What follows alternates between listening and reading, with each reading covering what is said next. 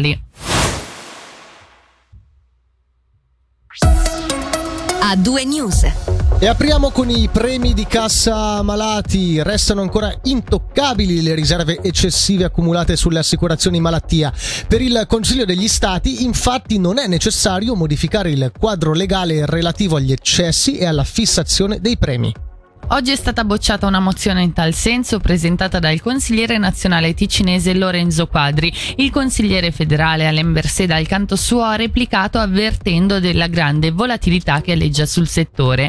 La mozione è stata respinta per 22 voti contro 15 a contro 22 voti a favore e 15 contrari e un'astensione.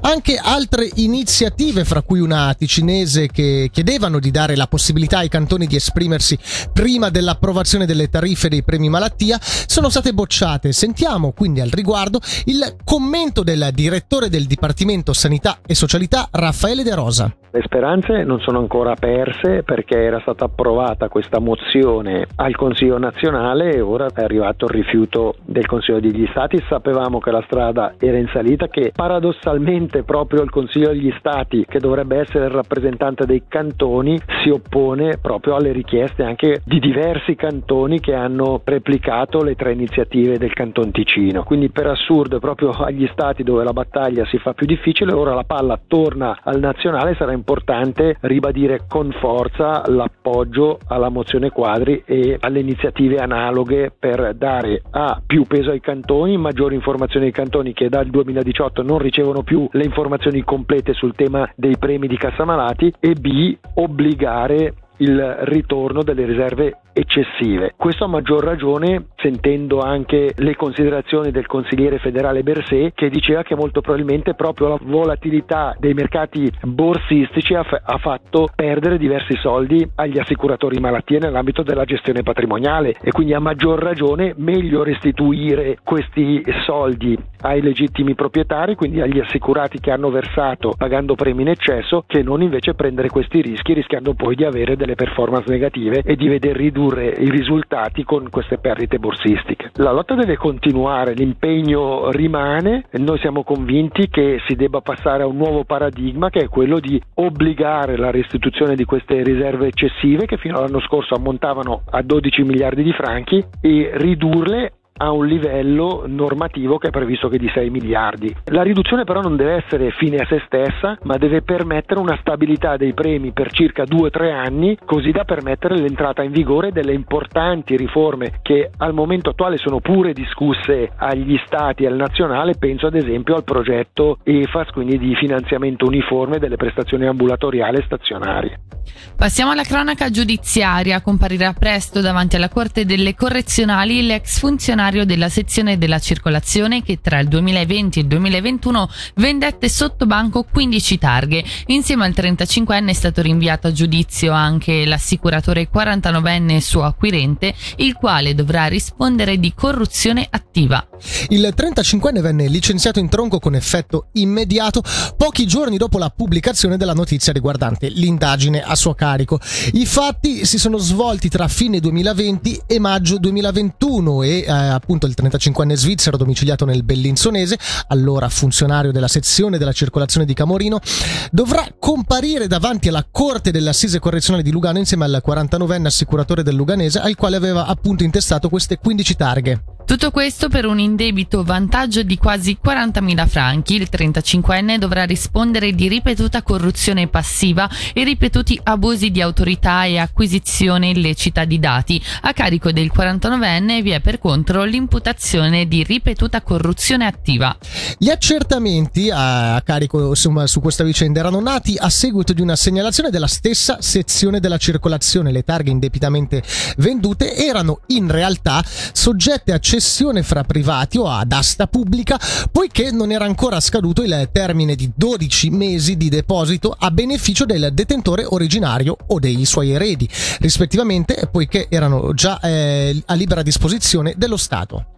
Sempre per la giudiziaria abbiamo un falso operatore sanitario in azione a Lugano. Scattano le manette ai polsi di un 27enne polacco residente in Polonia. L'arresto è stato possibile anche grazie alla segnalazione di una cittadina. Sentiamo Davide Maggiori. Nel darne notizia il Ministero Pubblico e la Polizia Cantonale rendono attenta la popolazione su questo genere di truffe. Gli autori spiegano si spacciano in questo caso per una persona attiva in campo medico e chiedono con insistenza un'importante somma di denaro necessaria a coprire le cure di un parente infortunato o gravemente malato. Attraverso un comunicato stampa vengono ribaditi consigli per non incappare in questo genere di truffe. Siate sempre diffidenti quando ricevete chiamate con richieste di denaro.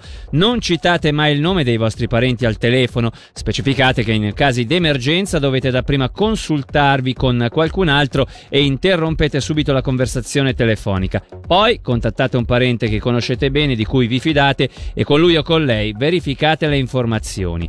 Non consegnate mai denaro o oggetti di valore a sconosciuti. Non date a nessuno informazioni sui vostri averi né su quelli che tenete in casa casa né su quelli che avete in banca. Mai nessuna istituzione, polizia, giustizia, strutture sanitarie cantonali chiede di trasmettere contanti o gioielli per il tramite di terze persone che passeranno al domicilio a ritirarli in tempi stretti. Se una chiamata vi sembra sospetta, informate subito la polizia telefonando al numero 117. Infine, informate i vostri parenti e conoscenti e sensibilizzateli dell'esistenza di questo tipo di truffa. Voltiamo pagina, ci sono aggiornamenti per per quanto riguarda l'iniziativa popolare per un salario minimo sociale che fa appunto un passo avanti. La Commissione parlamentare della gestione oggi ha ricevuto la perizia del consulente giuridico del Gran Consiglio che sostanzialmente dà il via libera su tutta la linea all'iter parlamentare della proposta presentata in cancelleria il 7 febbraio, forte di oltre 13.000 firme da parte di PS, Partito Comunista, POP, Gioventù Socialista, Verdi, il sindacato VPOD, il sindacato Unia e il sindacato Sindicom. La proposta, lo ricordiamo, chiede di alzare il salario minimo alla soglia che corrisponde alle prestazioni complementari AVS AI, quindi ad almeno 21,50 centesimi orari e si prefigge di togliere la possibilità di deroga alla sua applicazione per i settori in cui è in vigore un contratto collettivo di lavoro. Ci spostiamo ora a Locarno. La pista pump track nella rotonda di Piazza Castello sarà presto affiancata da un parco giochi. La nuova struttura costerà 100.000 franchi e riprende il concetto dell'arrampicata sull'esempio di quanto già proposto durante il Film Festival, ma con tutte le necessarie migliorie. Si tratta, come anticipato dal CDT, di un investimento che si inserisce in un progetto più ampio che prevede di rinnovare diversi parchi giochi della città per un investimento complessivo di oltre mezzo milione di franchi. Tra poco, per parlare dei nuovi progetti di Locarno, avremo con noi Nicola Pini. In chiusura abbiamo una notizia di calcio. Baldo Raineri è il sostituito di David Sesa sulla panchina del Bellinzone. Granate hanno infatti trovato un accordo con la classe 62, reduce dall'esperienza chiasso terminata con la retrocessione in Promotion League. Per il tecnico di origini siciliane si tratta di un ritorno, siccome ha già allenato al comunale nella sua prima avventura in carriera in Ticino. A due news. Senti come suona il ritmo delle notizie su Radio Ticino.